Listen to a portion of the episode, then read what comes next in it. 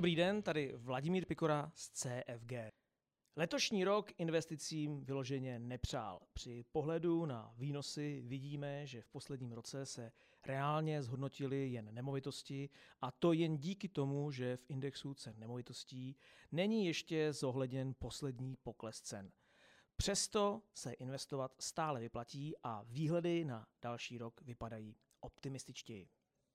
Nemovitosti byly letos investičním tahounem. Podle Českého statistického úřadu rostou byty meziročně o necelých 23% Když od toho ale odečteme inflaci, investice do bytu aktuálně přináší reálný zisk lehce přes 4 a kdo je na tom nejhůř? Jednoznačně akcie. Například akcie komerční banky přinášejí reálnou meziroční ztrátu 1,30% a index S&P 500 29%. Když to takhle řeknu, tak je jasné, že se letos nevyplatí investovat a že si řada lidí říká, že je lepší nechat peníze doma.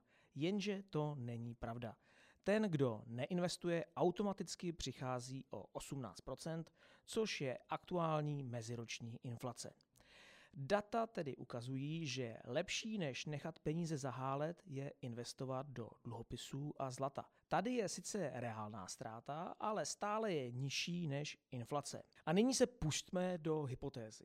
Nevíme, co nás čeká v budoucnu, ale je třeba pracovat s nějakým očekáváním. Dnes, to znamená v listopadu 2022, mi přijde reálné, že za rok by mohl být index S&P 500 o 9% výš než je nyní. Podobně to vidím i se zlatem.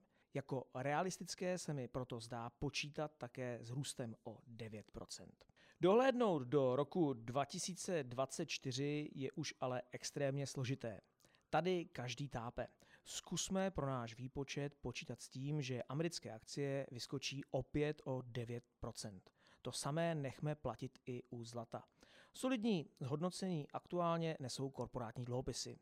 Vážený průměr výnosů těchto dluhopisů činil v září 6,4 Předpokládejme, že to samé uvidíme i v roce 2024. Nemovitosti, které se v posledním roce ukázaly jako nejlepší pro investice, na tom budou v roce 2023 podstatně hůř. Poslední zprávy z trhu jsou totiž varovné. Nedivil bych se poklesu cen bytů až o 10% Tím se myslí byty za celou republiku. A to samé může platit i pro rok 2024. Odhadovat inflaci v dnešní době, kdy ceny energií létají pruce nahoru a dolů, je extrémně složité. Nicméně lze očekávat, že by příštím roce zpomalila inflace na 11% a v roce následujícím až na 5%. Jaké budou tímto pohledem výnosy? Americké akcie přinesou v roce 2023 reálnou ztrátu 2%.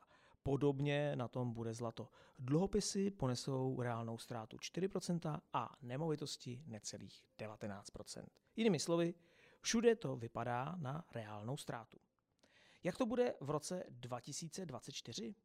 Americké akcie ponesou reálný výnos plus 4%, zlato také necelá 4%, dluhopisy plus 1% a nemovitosti by reálně ztráceli investorovi 14%.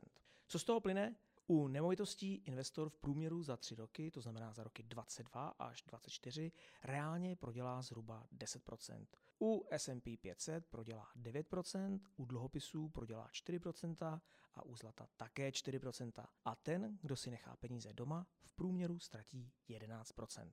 Jinými slovy, s těmito předpoklady přinášejí nejvyšší průměrný výnos zlato a korporátní dluhopisy. A nejhorší je vůbec neinvestovat. Tak uvidíme, jestli se naše předpoklady naplní.